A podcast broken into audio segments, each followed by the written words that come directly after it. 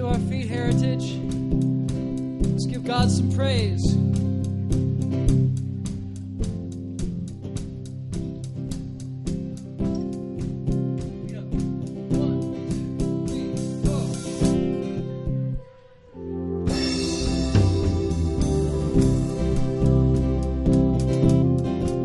A mighty fortress is our God.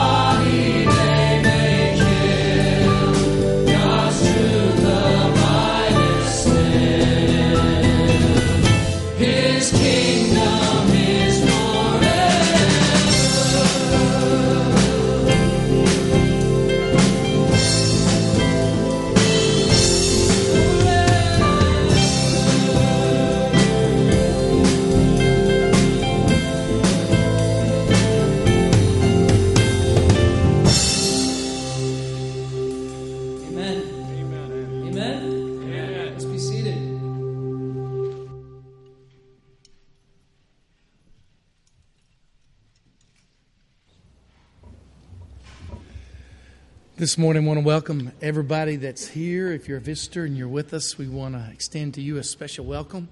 If you're here on the pew of this church or via technology with us, we're encouraged that God, by His design, His sovereign intention, you're a part of what this morning's going to be about, and that's to honor Him. And as a body of believers, our pastors are encouraging us, and whether it's the singing or the greeting or the praying or the preaching, to live out what the scriptures teach that we would love our neighbors, that we would love one another, that we would live a life out that's a testimony to our love for Christ. And so, for all of us, that's a challenge, isn't it? And so, may this morning be a part of that process of which God is making you more like His Son. And in your singing and hearing the preaching and praying, that after this day's over, you're more Christ like in your living and you're focused in faith on the hope that we all have soon, soon for all of us to see Him in all of His glory. Amen. This, the Bible says about Him, and this is exciting, isn't it? He is the image of the invisible God, the firstborn of all creation. For by Him all things were created in heaven and on earth, visible and invisible whether thrones or dominions or rulers or authorities, all things were created through him and for him. And he is before all things. And in him all things hold together. And he is the head of the body, which is the church. He is the beginning, the firstborn from the dead, that in everything he might be preeminent. That's the Savior that you've come to worship. What a Savior. Let us pray. Lord, we've come this morning to honor you. We're so thankful that we're here and we're here because of grace. Not any of us have earned what we now enjoy and the promises that we now live our life based on. The hope that our Savior, who Himself created this world and holds it all together, Lord, you are the preeminent one. And we're so thankful that we call you our Redeemer. And we long to see you face to face. You've called us now by faith to walk. You sent your Spirit to live in us. You've given us one another and the promises on which we base everything we do on. And Lord, you've called us to do one thing just to believe you and trust you. And you're worthy of it. And we bless you in it. And this morning, might your great name be honored and praised and adored. Move in us in ways that separate us from everything that's temporary and focus on everything that's eternal. For your great glory, we pray. Amen.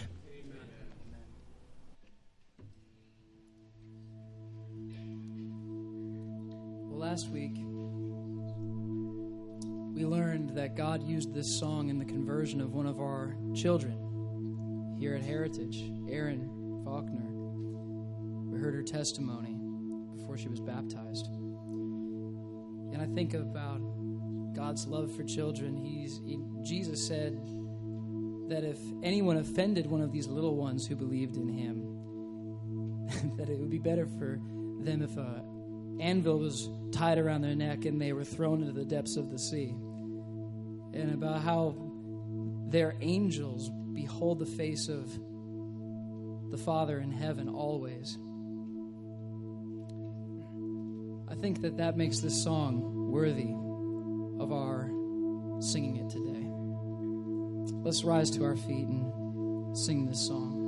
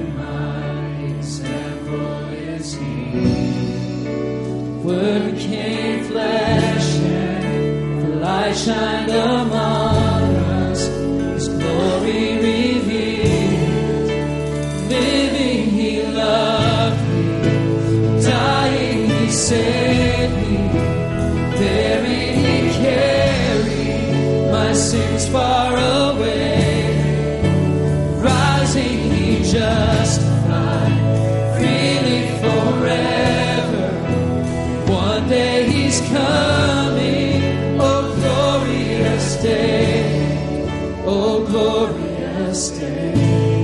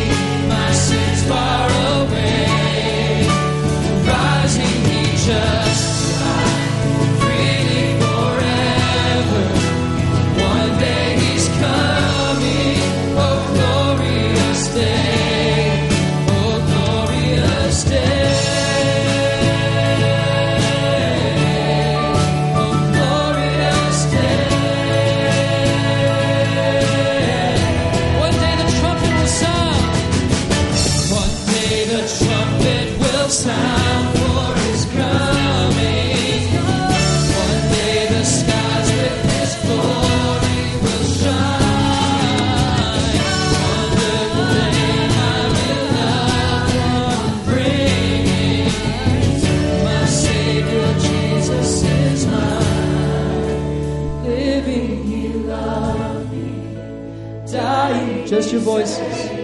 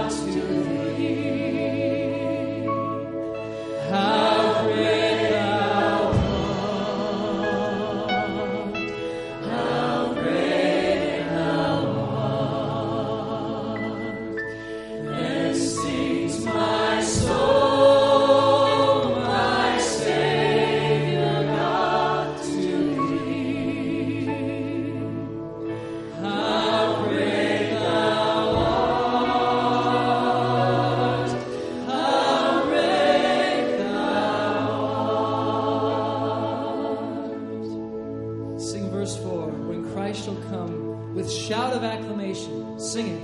When Christ shall come,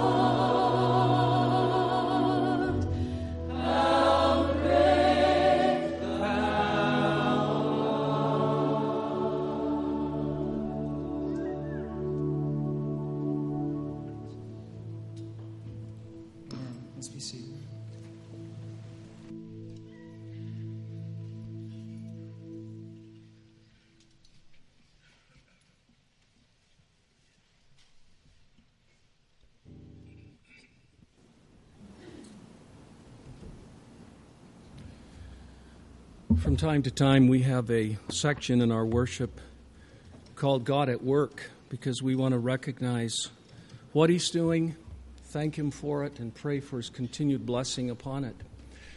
And this morning, I want to bring a brother and a sister uh, to your attention. I'm going to ask each of them to come and stand on one side or the other. Jonathan and Sister Joy.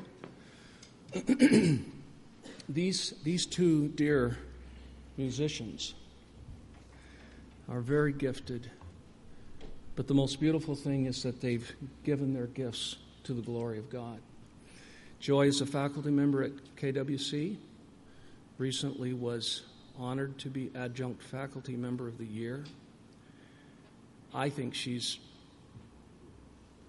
if she's not the most gifted pianist in Owensboro, she's got to be very close to it. In my judgment, she is. You can pay me for that later. I love you. Um, Jonathan is an extremely gifted musician in many regards and has a wonderful voice, and they know that at KWC. And recently, Diane and I, and actually Nancy Chappell, went to a, uh, a concert of nothing but spirituals.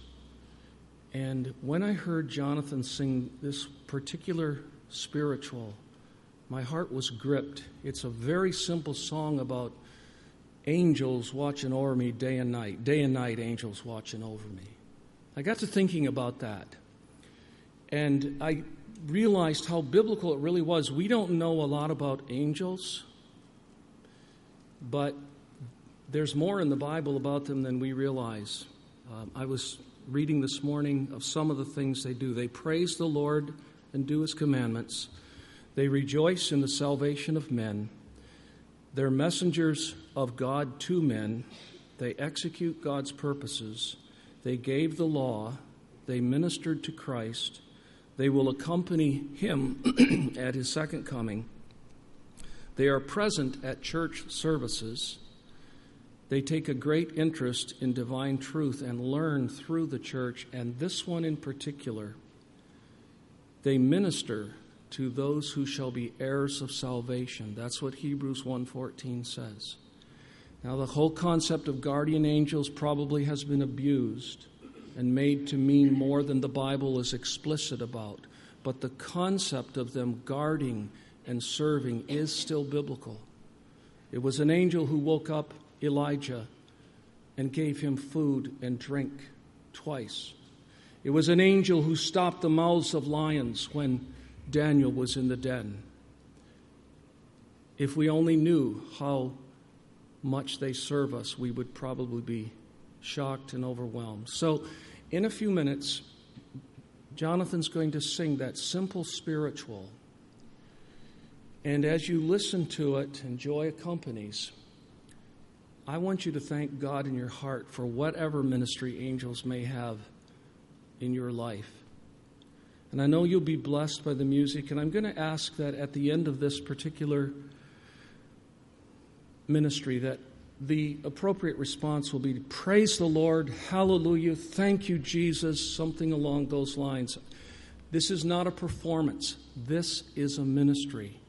They are going to help us understand the truth of angelic ministry. So, um, Joy and Jonathan, thank you for what you do at KWC.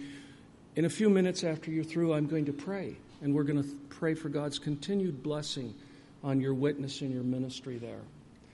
And I hope, congregation, you will continue to hold them up. So, if you will just go to your places uh, in a few moments, I'm coming back to pray.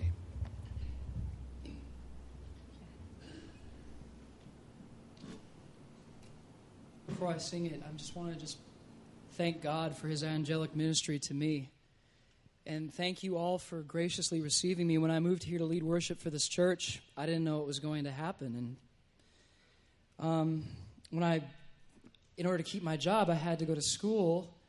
And then the Lord just opened doors by His grace in His providence for me to get a scholarship to KWC to sing and learn learn how to sing better.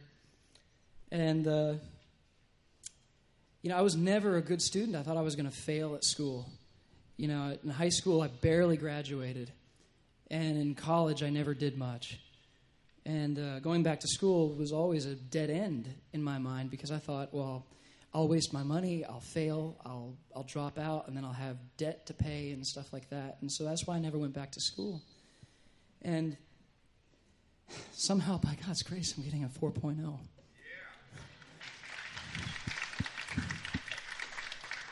And, uh, and the Lord has helped me to do excellent at this for His glory. And uh, He's given me a witness there. And, uh, and Joy has always been there. She's always had a witness there. But, and we, we have such a partnership now, the two of us at, at KWC. It's really a blessing. And so I just want to thank God for His angelic ministry to me as I sing this.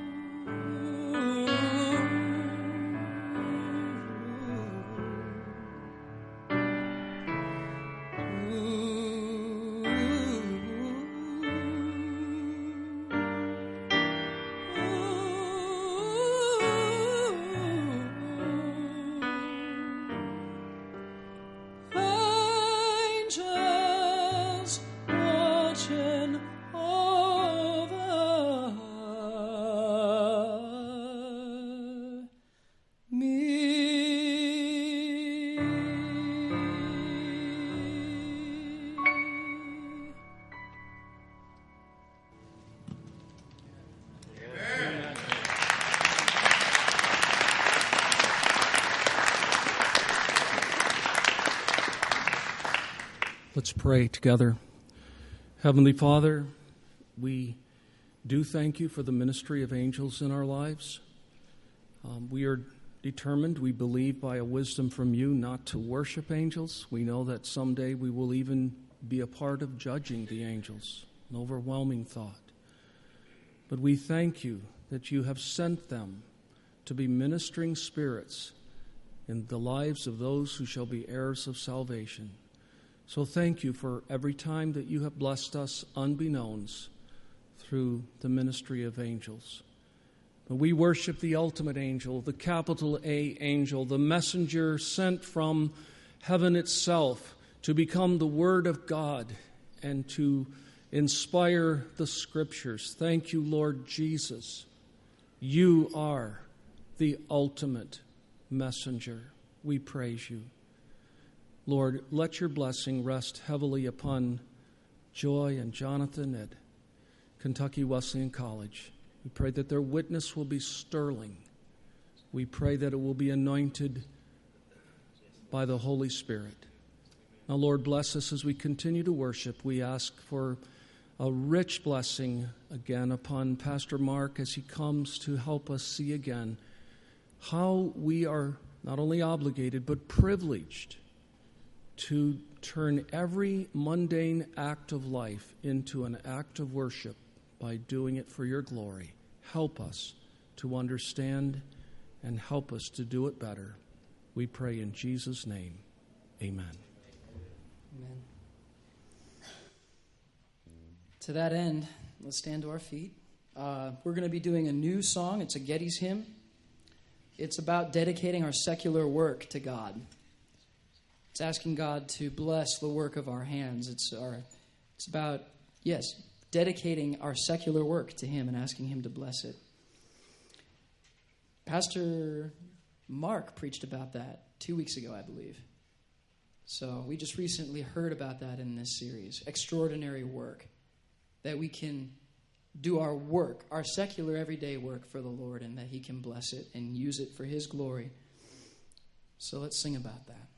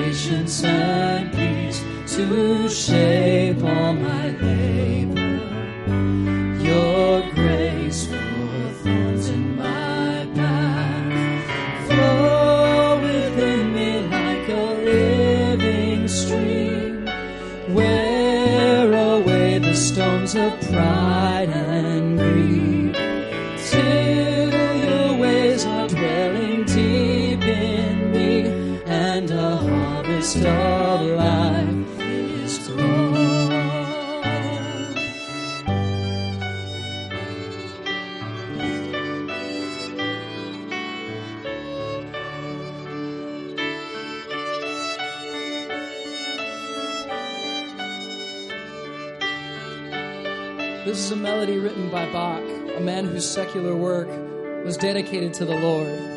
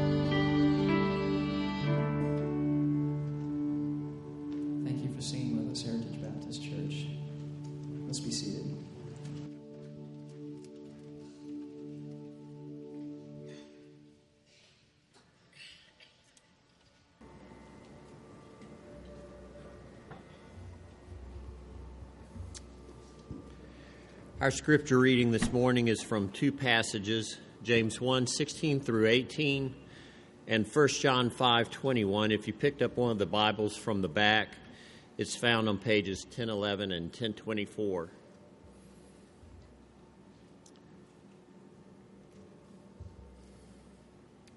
First James 1 16 to 18.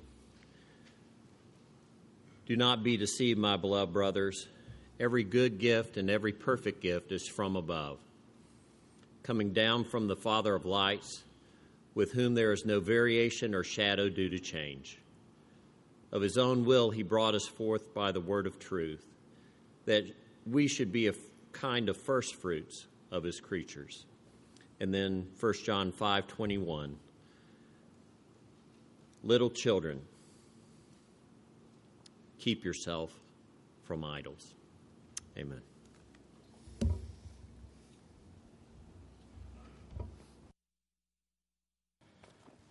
Well, just a word of thanks um, to God on my behalf as well. My wife reminded me, I wasn't exactly sure of the date, but it was one year ago today that I had my car accident. And um, I'm thankful to be standing here and thankful for God's angelic ministry in my life, watching over that car that day and not taking me to glory what I would consider prematurely. Um, and so I'm very thankful for that and thankful for the way God has gifted. And just as we sang that song, the way He has gifted ordinary people to do ordinary things that make massive differences in people's lives and glorify God. I'm thankful for Mark McGinnis and his surgery on my leg. And as I await the prospect, just this fall of having 100% recovery and being able to totally move and walk and bend and do all the stuff that I can 95% do right now. And thankful for Nathan Ladd and his gift of physical therapy and being able to diagnose and treat. Those are gifts of God. And I'm thankful that those brothers didn't go into pastoral ministry. Because that's not the vast that's not the place that God has called most of his people. He's called most of his people to do ordinary life in an excellent, God honoring way that serves the, the, the, purpose of God in the world, that serves people, and that glorifies His great name. So, just all these aspects that we've seen this morning even tie together, I think, this series so well. And so, I got one more sermon for us. And uh, this morning, I want us to look at the subject of, I couldn't think of a better name for it, stuff. It's sort of an umbrella term, admittedly. You know, it's uh, what do you mean by stuff? I mean all the physical, legitimate, earthly pleasures of life trips to Holiday World, food, sleep, marriage, family, work, all the things we've heard about in this series. Twinkies, for those of you who like such things. You know, any legitimate earthly pleasure, some of you might not consider that legitimate or earthly at all. It's, it's not legitimate, it's sinful, and it was formed in a pra- factory somewhere, so it's definitely not earthly. But all these legitimate earthly pleasures, what are we to do with stuff like that? What are we to do with so much of the things we enjoy hobbies and music and movies and sunny days and bike rides and the beach and the pool and things like that and sports and things that we enjoy and interact with, but, but for so many Christians, do so with a little bit of guilt. And the reason that we do so with some guilt, I believe, is because passages like these 1 John 2 15 to 17 do not love the world or the things in the world. If anyone loves the world, the love of the Father is not in him. For all that is in the world, the desires of the flesh, the desires of the eyes, and pride of life, is not from the Father, but from the world. And the world is passing away along with its desires, but whoever does the will of God abides forever. Or 2 Timothy 4:10, we hear Paul's warning to Timothy embedded in the biography of Demas. For Demas, 2 Timothy 4:10, in love with this present world has deserted me. James 4 4, you adulterous people, do you not know that friendship with the world is enmity with God? Therefore, whoever wishes to be a friend of the world makes himself an enemy of God. Colossians 3 1 to 3. If then you have been raised with Christ, seek the things that are above where Christ is, seated at the right hand of God. Set your minds on things that are above, not on things that are on the earth. For you have died, and your life is hidden with Christ in God. And then there's other passages that even compound that even further and teach us that our only desire is to be for God. Psalm 27 4. One thing have I asked of the Lord, that will I seek after, that I may dwell in the house of the Lord all the days of my life, to gaze upon the beauty of the Lord and to inquire in his temple. Psalm 73 25 and 26. Whom have I in heaven but you, and on earth there is nothing I desire besides you. But then we have another passage in the New Testament, equally as authoritative, equally as inspired by the Holy Spirit, 1 Timothy 6 17. As for the rich in this present age, charge them not to be haughty, nor to set their hopes on the uncertainty of riches, but on God, who richly provides us with everything to enjoy. Seems like those passages are a little bit dissonant, that they don't fit together.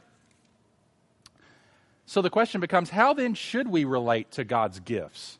How should we relate to the stuff of earthly life? Should we enjoy God in everything that He provides, or should we desire only God?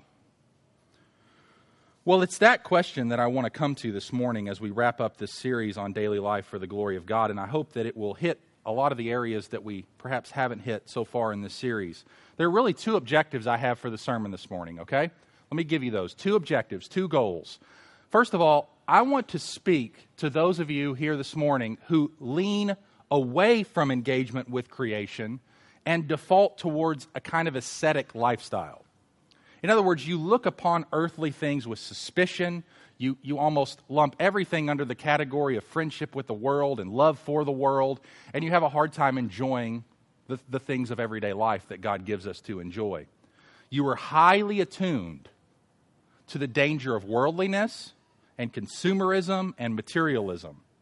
And my goal this morning is to remind you that God, God's gifts are good and ought to be received gladly. So that's the first objective I want to do. Secondly, I want to speak to those who don't even have a struggle like this. Perhaps it's because you treat the danger of greed and idolatry and worldliness lightly. And you're far too comfortable with the worldliness that's around you and within you and you treat luxuries and comforts like they're necessities. And you need to be reminded of the danger of idolatry. And so that's what I want to do this morning. I want to try to strike a balance between warning and encouragement. I want to warn us that when it comes to the stuff of everyday life, we just can't enter in neutrally. We have to enter in Christianly. Because Jesus bought all of us, and He's buying this whole world and he's redeeming us and this whole world. So we enter in from a specifically Christian framework, being informed by what the Bible teaches and being shaped by that. And so let me start with the negative. I'm going to spend a, just very little time on that. Then I'm going to turn to the positive. My two points this morning are the danger of enjoying stuff without God. That's the first point, the danger of enjoying stuff without God. And the second point is the delight of enjoying stuff with God. And I'm just going to spend a very brief time on the danger. Because I think for the vast majority of us to hear this morning, we need to hear a word about the delight of enjoying stuff with God. So let me start with the danger. Would you go with me to Romans chapter 1? And what we're going to do in Romans 1 is just spend a, just, a, just a short period of time unpacking what idolatry is and where it comes from. Now, I want us to start off the sermon a bit on a negative note and un- underscore the very real danger that is present in our interaction with a fallen creation. Because if, if you haven't you know, lived here the last week, you, you'll notice that things aren't quite as they should be, right? This world, as it was created and intended by God, is not functioning that way.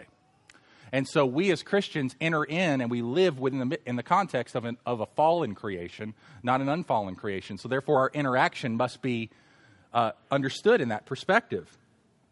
So Romans 1 teaches us uh, what idolatry really is. And I want to get a definition of it from verse 25. Notice what Paul says here. Because they exchange, this is talking about unbelievers and us in our pre Christian condition, before we came to Christ, exchanged the truth about God for a lie and worshiped and served the creature rather than the Creator, who is blessed forever. So, this is at the heart of what idolatrous, fallen, non Christian man does. Okay? We separate the gift from the giver and we enjoy the gift to the exclusion of the giver. That is the definition of idolatry. It is taking something that God has made, perverting it, twisting it to serve ourselves, rather than using it, enjoying it, delighting in it as a way to serve Him. Idolatry, then, is the enjoyment of creation to the exclusion of the Creator for the sake of false worship. The heart of idolatry, then, is that we receive creation not as a gift, which is the way we are supposed to receive it, but as a God. We set the creation and the Creator in a scale of values and worship. What is worthy of my life? and the creation weighs more, and we give ourselves to that. And that's idolatry. God created things to be received as gifts from Him for which He would be thanked. Remember, that was where idolatry started. Verse 19, Romans 1. For what can be known about God is plain to them because God has shown it to them. For his invisible attributes, namely his eternal power and his divine nature, have been clearly perceived, perceived ever since the creation of the world and the things that have been made. See, we're supposed to look at the things of earth, look at life, look at creation, and see God. See the invisible attributes of God made visible, namely his power, how great he is to have created a world with such lavish delights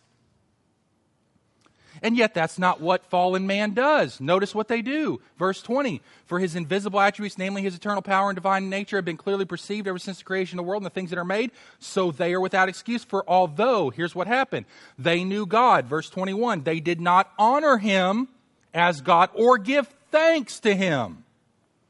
See, that's what creation is supposed to do. Lead us to honor God, lead us to give thanks to God. See, in, but in our sin, in our idolatry, we separate gift from giver and worship gift turn it into a God, use it for our own ends. Creation, rather than being a means of enjoying the Creator, becomes a rival to the Creator. And God does not like that. We become fixated and entranced on God's good gifts, seeking in them something we will never be able to find. See, why does God not delight in our idolatry as, unfa- as fallen people? Because it says the creation is worth more than the creator. What God has made is more valuable and great than God himself. And that's an assault to the glory of God. That's a slap in his face.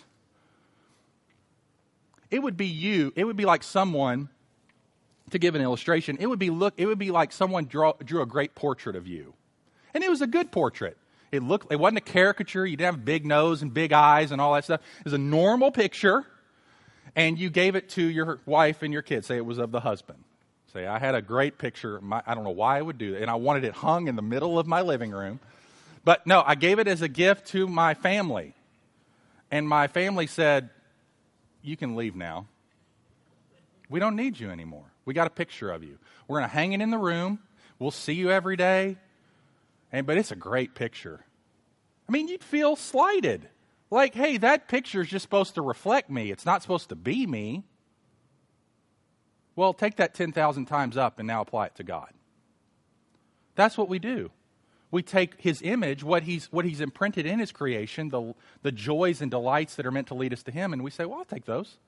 And we ignore the giver.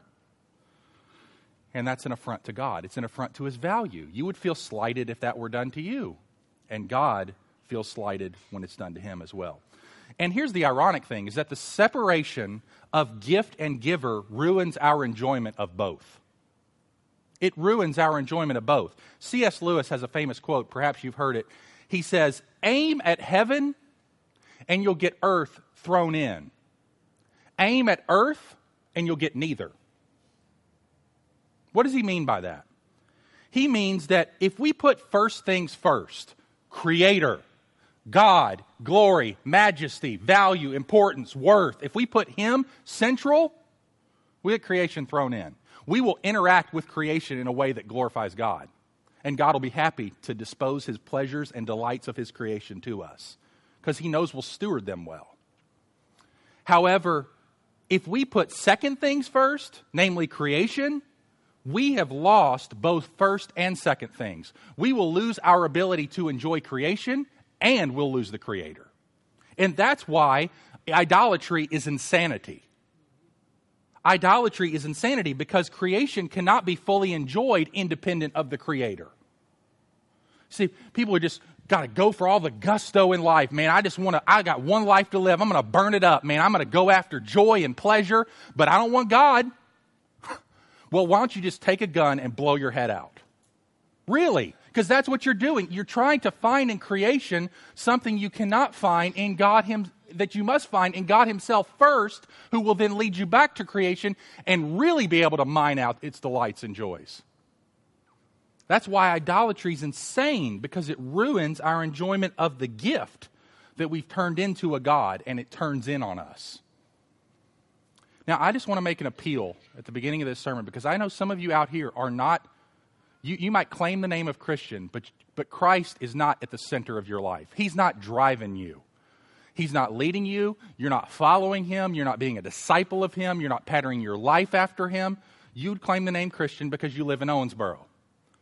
And I want to encourage you and call you this morning to recognize what is beneath this religious veneer. Sorry, knocked my own glasses off. What is relieved beneath this religious veneer, which is a heart of idolatry if you are after creation in this way. If you are seeking from creation, young people, seeking from creation what can only be found in the Creator first. Look, get first things first, okay? Get first things first, and you'll get second things thrown in. If you want to get second things first, you're going to ruin your enjoyment of both and ruin yourself in the process. And God doesn't want that from you. And we don't want you, we don't want that from you as God's church. So we invite you, turn from your idolatry. This is how what this is what it means to become a Christian. We turn from second things, we turn from our delight in what creation offers us, and we turn to the Creator. And we honor Him and we give Him thanks and we surrender to Him and we acknowledge He's the true King, He's the true Lord, He's the true Master, He's the Creator, He's the ruler. He decides what's going to happen. This is what happened to me at 15 years old by God's grace, this was the theology that I didn't understand but what, at the time, but what was happening to me. I remember walking into that church with my grandmother as a 15 year old kid, never having been in church much in my whole life, didn't know the gospel, didn't know anything about the Bible, didn't know who Jesus was. And this guy started to talk about a creator God, a God who made the world as it is. And I'm like, I don't know him. I don't know him. And that's, that's not good. Because it's like trying to figure out how to drive a car without ever reading the instruction manual. I mean, how silly is that? And here I am as a 15 year old kid, my whole life, metaphorically, out in front of me, you know? And I'm just like, boy, I'm, first of all, he's telling me that I'm not right with this God and that I don't know him and that I need to know him. And I'm listening to this guy, and by God's grace, light bulbs start coming on for me. And I called out to the Lord. said, God, you're the creator. You made me. I'm yours. Teach me what it is to be saved, whatever he's talking about. And God did it. And God will do that for you. Call out to him. He loves to do stuff like this. This is like gets his A1 attention. Wait, hold on, sinner calling out. And he he does that and then he brings us to a place where we are rescued from our idolatrous hearts and inclinations and he places himself at the center of our lives and then we begin to live out a new freedom under his lordship. And so I just call you and invite you to do that. If you don't know how to do that, find me, talk to me, talk to somebody else around here. We can help you. We want to help you get to know this God because we want you to be in right relationship with Him and right relationship with what He's made. And we want you to be fully human. We really want you to be fully human to His glory. So that's the danger. That's all I'm going to say about that. Now, I want to spend the rest of our time talking about the delight of enjoying stuff with God. So, there's an danger of, of enjoying stuff without God. We talked about that. But now, let's talk about the delight of enjoying stuff with God. Now, given the persistence of our idolatry and hearing about these kinds of things, and idolatry being a threat to God's true worship, and many Christians have responded to this.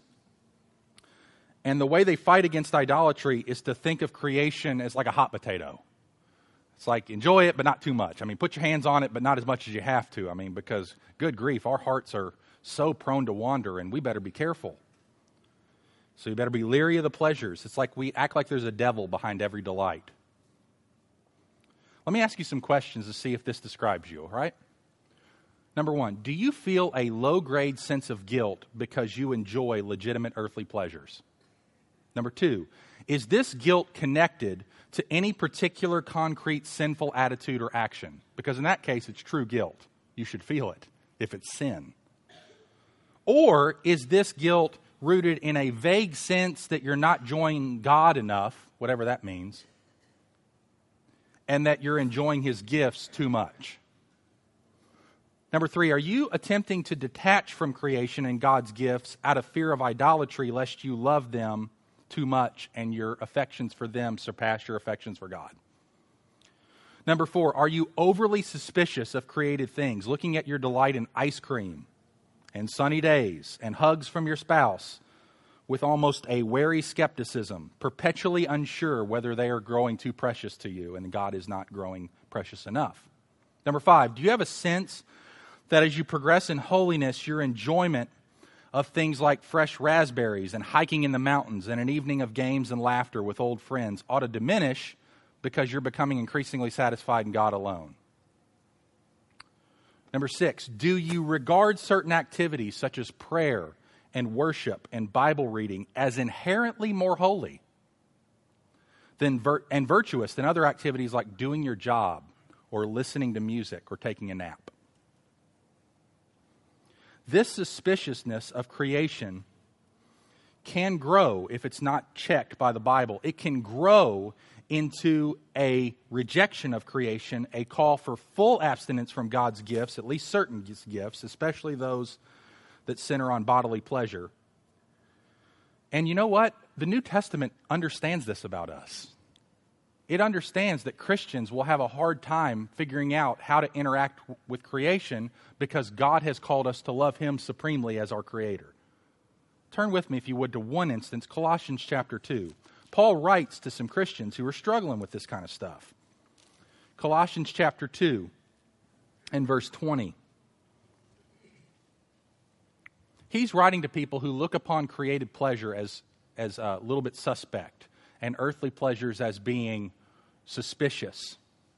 So he says in verse 20, If with Christ you died to the elemental spirits of the world, why, as if you were still alive in the world, do you submit to regulations? Do not handle, do not taste, do not touch, referring to things that all perish as they are used according to human precepts and teachings. These have indeed an appearance of wisdom in promoting self made religion and asceticism and severity of the body but they are of no value in stopping the indulgence of the flesh.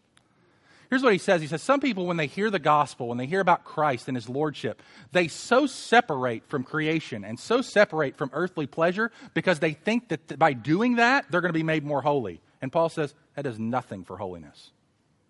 It does you no good to stop the indulgence of the flesh by treating creation that way.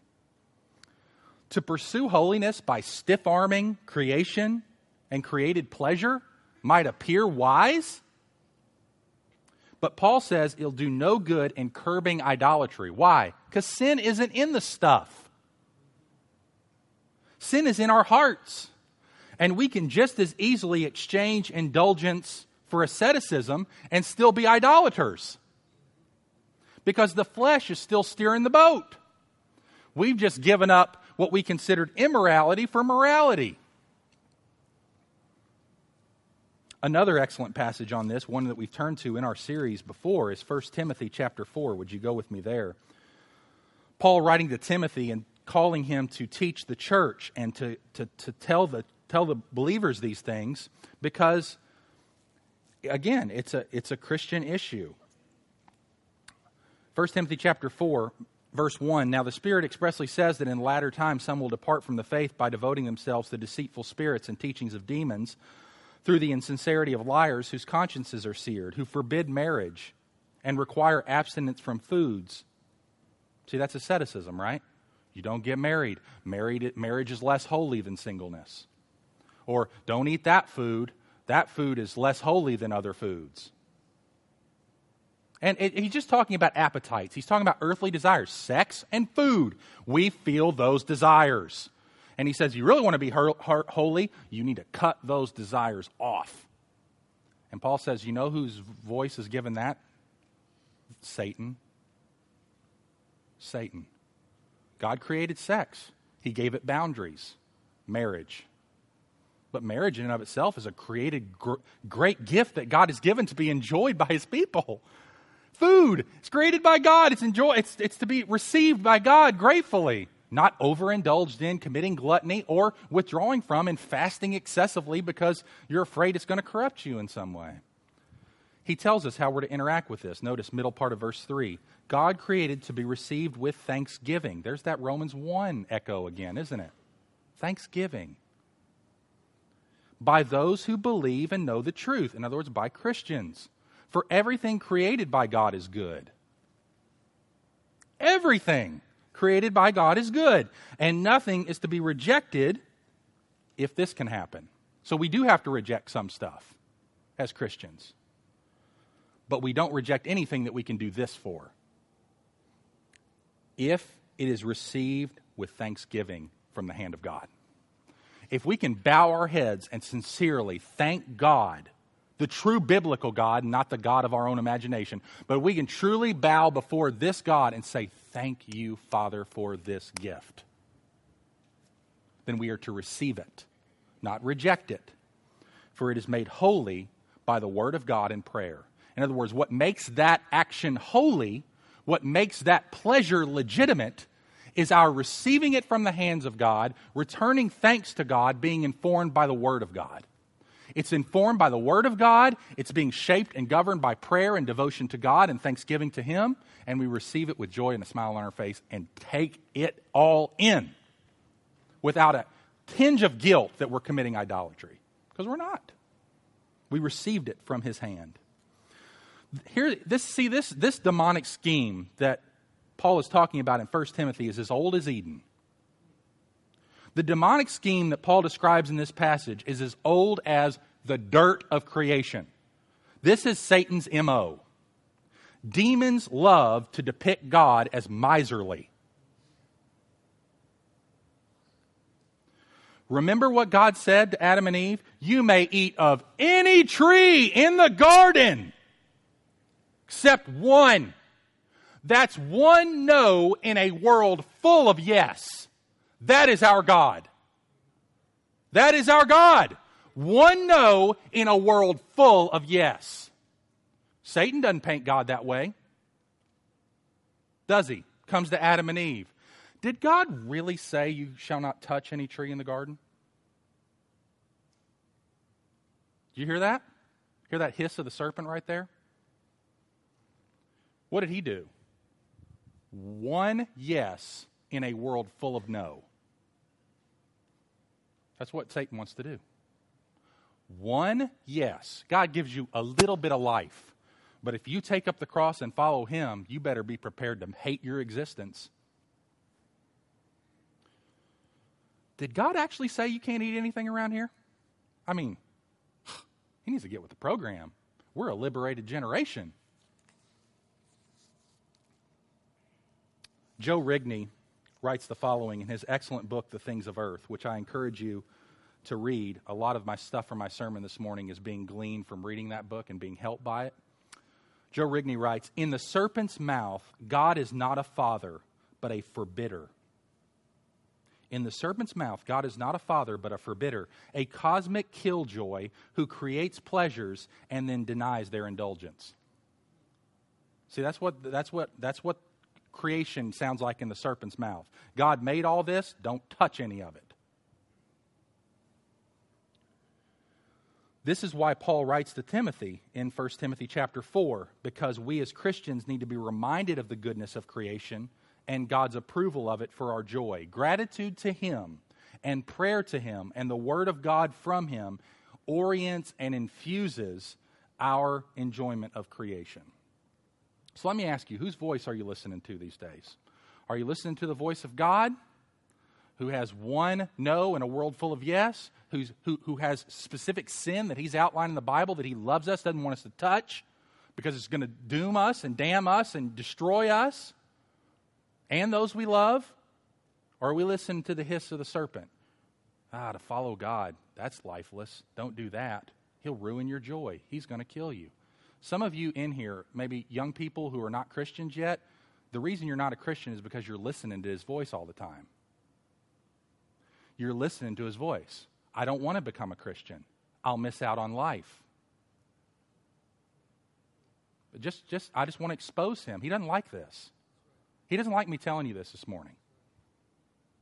He doesn't like me telling you this because it's coming out. But it's the truth and you will not regret one day too soon that you bowed the knee to Christ and gave your life to Him. Not one day too soon. But you will regret the 15, 20 years you wasted if you ever come to Christ at all. Because today is the day of salvation. Don't wait. But now I'm going back into the danger again. I want to stay with the delight. All right, so how do, okay, let's just make this practical, all right? We've talked about, principle. we talked at the principle level. Okay, I'm supposed to receive these gifts with thanksgiving to God. Is that all? That's it? Okay. Well, let's, let's take it down. Let's push it down into our lives a little bit. So, how, how do we know this? How do we know whether or not we're enjoying legitimate earthly pleasure as a gift from God in a non idolatrous way? How do we know we're doing that? Well, I, I don't know specifically, but I can give you general guidelines, all right? So here, here's, here's, a, here's a couple complementary ways of viewing God's gifts to us, all right? There's a comparative approach and there's the more integrated approach. And I just want to take a minute to, underst- to, to explain these, okay? The comparative approach is this when we look at God in comparison to his gifts, that's why I call it comparative. We compare God to his gifts. When we do that, something should well up in our souls saying, that's more valuable. God is more valuable. That's why Philippians chapter 3 is in the Bible, right? Where Paul writes his autobiography and says that I count all things as loss for the surpassing value of knowing him. I mean, Isaiah 40 talks about this, right? It's this over and over again God showing himself and how great he is. And he, he describes the nations like dust on the scales. I mean, in comparison to God, Everything he's made is pity, pitiable and puny. It's not worth our allegiance. It's not worth our devotion. God is. If there were no creation to enjoy, God would still be valuable. God would still be worth it. That's the, that's the way the Bible talks in places like Psalm 27. One thing have I desired of the Lord. That's what I'll seek after. He's worth everything. Nothing, uh, uh, whom have I in heaven but you? Earth has nothing I desire besides you. Comparatively. Meaning, in comparison to all the earthly joys of creation, in comparison to my marriage and all the joys it brings, in comparison to my children and all the joy they bring, in comparison to hobbies that I have that, that bring joy to me, in comparison to food and all these things that we enjoy, God's more valuable. God's more valuable. If He takes them away, I'll still be okay. I'll worship Him, I'll praise Him. This is why God takes things away from us, like health. and children. It's because He loves us and He wants us to belong to Him. And if something becomes a tendency toward idolatry for us, now we can't always find behind every trial some idolatry, so don't misunderstand me. If you're going through a trial right now or struggling through something, it may have nothing to do with idolatry in your life. But it has something to do with God's purifying effects on you. And you need to seek the Lord about that. All right, God, if there's anything in my heart that I'm not seeing, would you please help me to see it? Because we are, we're blind to our stuff a lot of times. And we need God to shine His Spirit into our heart through His Word, often through the counsel of other people in the church, to help us see what we're not seeing. So that's, that's there, but it's not only there all the time.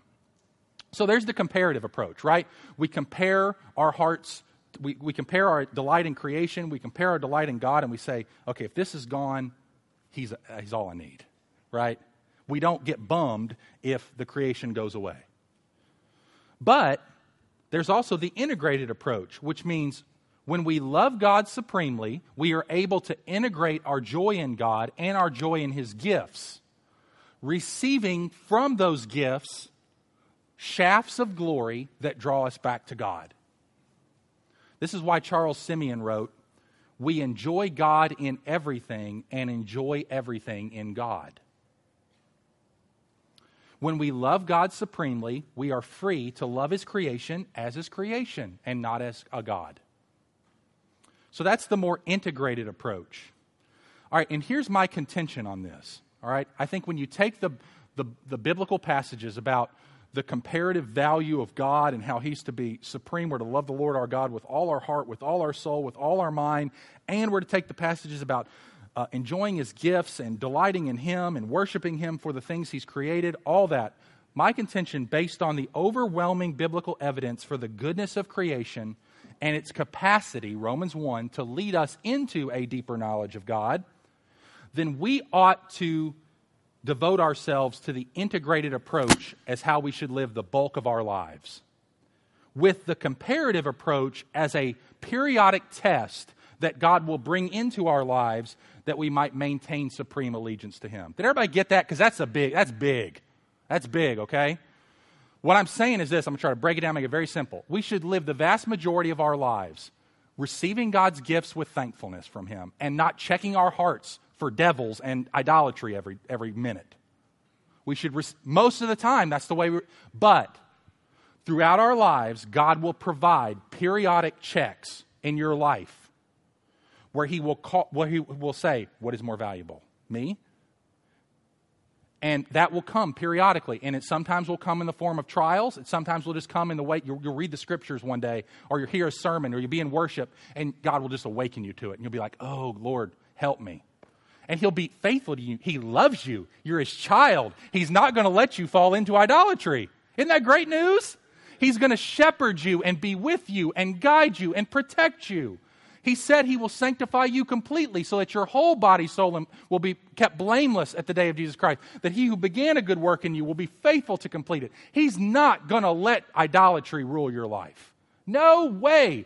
But at the same time, he wants you to be dominated by gratitude and joy and thanksgiving for every gift, for your family, for your work, for the, the, the, things that in life that are enjoyable, that are legitimate, that he has given you that you receive with thanksgiving and then periodically throughout his life, throughout your life.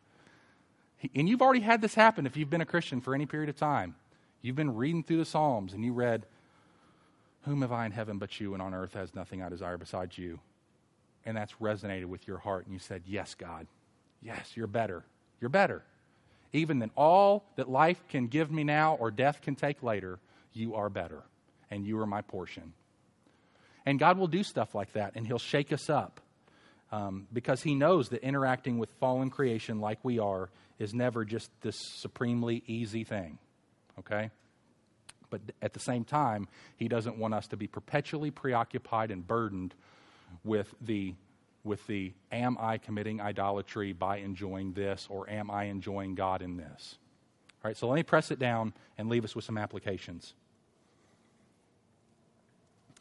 Don Carson calls this, by the way, direct and indirect Godwardness. I like that. What does he mean by that? He says direct Godwardness involves our conscious, intentional focus on God. It's like devotional reading of Scripture, private prayer, corporate worship, thanksgiving, saying, saying prayers before meals, confessing sin. That's all directly to God. We are speaking directly to God. But he also has a category for indirect Godwardness. What does he mean by that? He means it's a subconscious focus on God Himself while actively engaging with the world that God made, the world that reveals Him at every point, including with indirect Godwardness are eating meals, mowing the lawn, playing soccer, washing the dishes, making love, programming a, computer, for those of you who can do that, flying an airplane, reading a novel, so on. It's all the indirect, the things where we're not consciously and deliberately focused on God. So he has these two different categories. So then, how do these types of Godwardness relate? Direct and indirect. Well, think about this. We structure our life around regular rhythms of direct Godwardness, don't we? We gathered here this morning. We gather on the Lord's Day for an opportunity to devote ourselves to direct Godwardness. We gather for prayer for an opportunity to devote ourselves to direct Godwardness, whether that's privately or corporately and we have we, we, we devotionally read scripture which we should be most days in, in the scriptures hearing from god praying to him acknowledging him thanking him before meals thanking him before praying to him before uh, difficult situations that you're facing in your day. You know that thing you wake up and you're dreading right? The thing that you know i don't want to deal with this today but you got to deal with it. And so you, you, god's calling you talk to me talk to me let's pr- pray about this. And then you move into the situation with confidence that He's with you and that He's going to help you. So we engage with God's world fully and frequently, focusing our thoughts and intentions and affections on God in a direct and purposeful way. And this is what this is what a godly life looks like. It's this rhythm. In a humorous illustration, let me give you a humorous illustration of taking meals for an example, all right? You have the direct Godwardness, at least most of us, I think, pray before a meal and then with our family or by ourselves. Then we engage in eating. Listen to this humorous example of what happens when you engage in direct Godwardness as you're eating. Okay? So he says a simple illustration can illustrate this. When we sit down to eat a meal, whether it's a holiday feast or fast food, we engage with God directly, thanking Him for the daily bread and fellowship around the table, commending our eating and drinking, and conversing to Him in the name of His Son. Then we turn our attention to the food and the friends and the family and the conversation, enjoying the flavors and the smells and directing our thoughts and intentions to those things around us. In other words, we pray before the meal, then really enjoy the meal, and then perhaps at the end we thank God again for such a delightful time. Contrast this with the attempt to go Godward directly at every point in the meal. Imagine someone interrupting the conversation to bow his head and say a short prayer after every bite. Hold on a minute, Jim. Let me praise the Lord for the spice in this salsa. Now, what were you saying about mom's surgery? This might have the appearance of piety, but would actually be rude and unloving to others at the table. Could we really say that this is what it means to consider others more important than ourselves? I think that's a helpful illustration. G.K. Chesterton said, You say grace before meals, all right, but I say grace before I play and before the opera, or for me, maybe it's the movie or the rock concert. And grace before I open a book, and grace before stretching and boxing and walking and playing and dancing, and grace before I dip the pen in ink. What's his point? My whole life is permeated by thanksgiving to God for his great gifts. G.K. Chesterton is illustrating what Douglas Wilson calls anchor points. Anchor points in our lives. You pray before you study, or you cook, or you clean, or you get out of bed to a messy house and loud children, if you live at the Redfern house, or help a customer, or write an email asking God to help and bless and orient your heart to Him and His kingdom. Then after you've sought God, you devote yourself wholeheartedly whatever task is in front of you. So if you run into a snag, a tough situation, a difficult person, an unexpected accident, a belligerent customer, a hiccup in the process, you take a moment, offer a prayer for help, and then get back to work or you punctuate your efforts with brief prayers of thanksgiving and adoration as the Spirit moves you. When it's all done, whether it's a specific task or the day's labor, you thank God for His grace and commend yourself to keeping, to His keeping while you sleep. Isn't that good stuff? So helpful. Such an integrated approach to life. That's what a Christian life is. It isn't this, I'll spend five minutes, read my Bible, and do whatever I want the rest of the day and pray for the forgiveness of my sins at the end of it. That's a real shallow Christian life, man. I'm talking about going through life with a devoted heart. With a heart that, as you interact with difficulties, you talk to God. And as you interact with joys and things that thrill your heart and make you cry, and like, God, how could you give this to me? You are amazing. Thanking Him for it. It's that sort of heart. And the, the, the people I want to be around the most in this church, and this church is really full of them, are people like that. People who saturate their lives. And it doesn't come off as perfunctory and religious and all that stuff. It comes off as real because that's what it means to walk with God, right? It's what it means to walk with God. I love these examples. I, man, I, I've got so many. I'll share just a few more and then we got to quit. This is, this is another example uh, that I read this week from this excellent book, Things of Earth. He's sharing about a time of interacting with his dad, and he shares memories with his dad as they get older together. And I just want you to hear this and listen to the flavor. Get the flavor of what's going on here. All right? I have a memory, he says. An early morning in 1993, an 11 year old me rolls over in bed as the sun peeks through the blinds. Blah, school day. I feel a hand on my back. It rubs for a moment and then gently scratches. I lift my shoulders, prodding the fingers for a little, little more. It's a familiar routine, and the fingers don't fail. The back rub turns to a pat. Time to get up, buddy. I roll over. My dad sits on the edge of. Sorry, I know where the story's going. So, whew. I roll over. My dad sits on the edge of my bed, dressed in a button down shirt and dark pants. He's been up for a while. He's showered and shaved and ready for work. I can smell his aftershave. I stumble bleary eyed into the kitchen.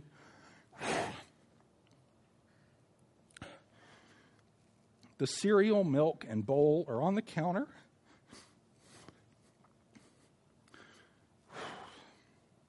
My lunch is packed turkey and mustard on bread, grapes and ranch Doritos. My dad knows what I like. He picks up his briefcase, kisses me on the forehead, and heads out the door. A lesson in eschatology. There's something worth getting out of bed for. There's hope for the future.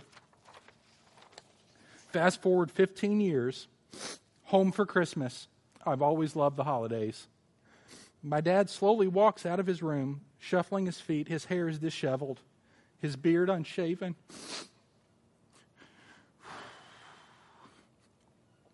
He's wearing an old t-shirt and pajama bottoms. It's 1:30 in the afternoon. He pauses and looks around with apprehension and a tinge of panic in his eyes. The look of his face unnerves me for a moment. I hate dementia. Here, Dad,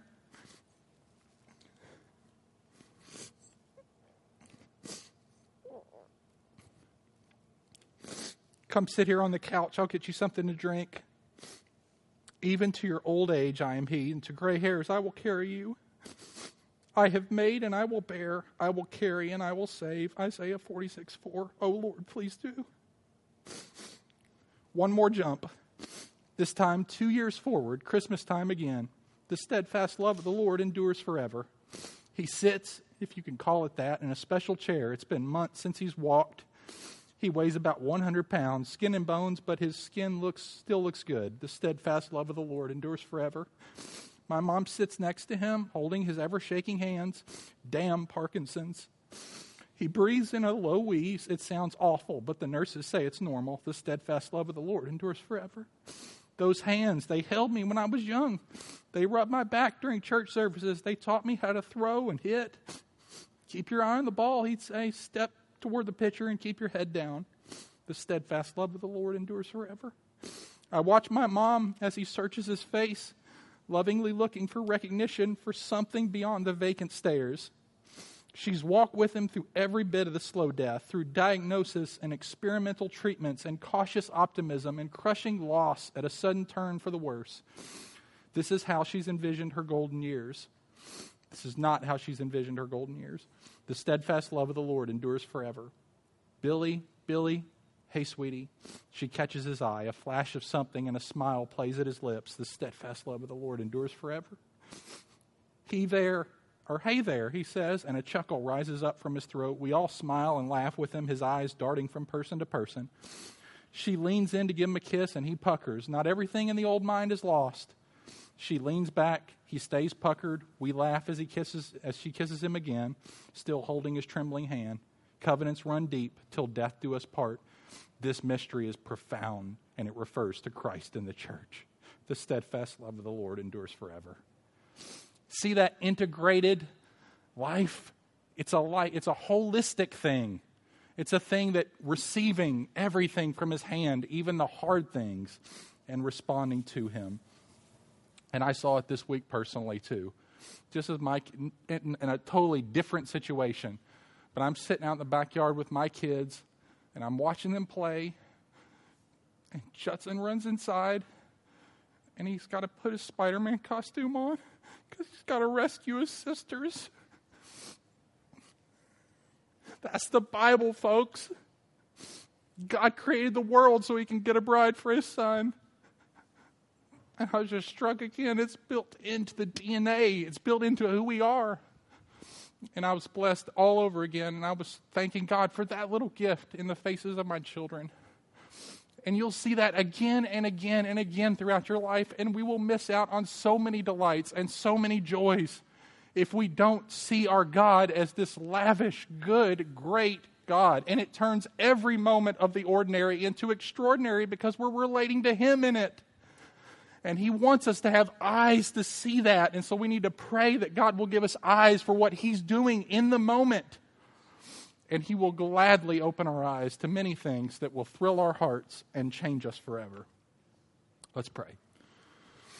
Father, thank you so much for this opportunity together to think through these last seven weeks of the precious things of life. They're not mundane, they're not ordinary. They're the things that you have infused with purpose and meaning things like work and family and marriage and food. I mean, these are the things that we're going to spend the vast majority of our lives doing. And we pray that you would help us to have eyes to see what you are doing and to teach us lessons and ways that, and that you would reveal your glory in these created things so that we might receive them from your hand and return thanks to you for every good and perfect gift that you give us. In Jesus' name, amen.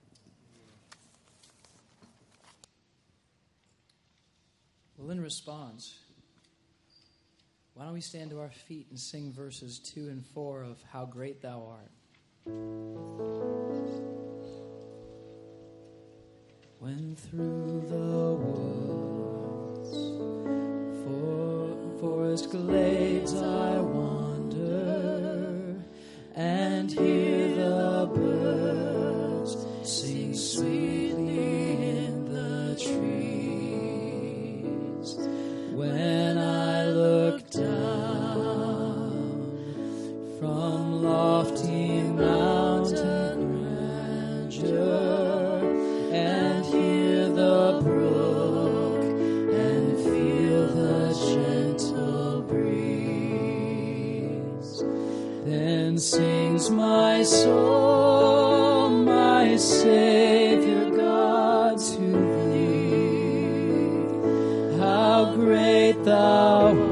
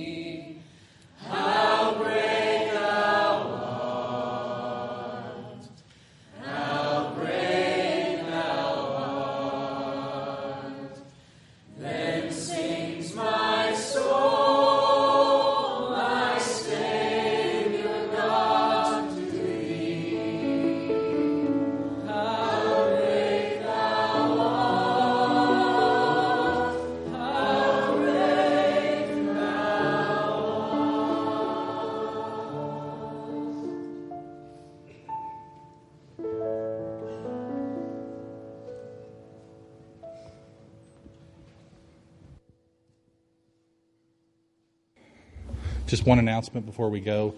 For those of you who are guests with us who are interested in learning more about what it means to be a member of Heritage, we're starting a new membership class called HBC Starting Point next week, um, July 26th, I believe, and that will be uh, meeting in Pastor Ted's office upstairs. If you'd like to be a part of that class, feel free to talk to PT um, at the back or sign the, the paper that's out in the foyer, and we'd love to let you know more about our church and, and uh, get to know you as well. So let me leave you with this a reminder of what we heard at the beginning. Every good and perfect gift comes down from above, from the Father of lights, with whom there is no change or shifting shadow.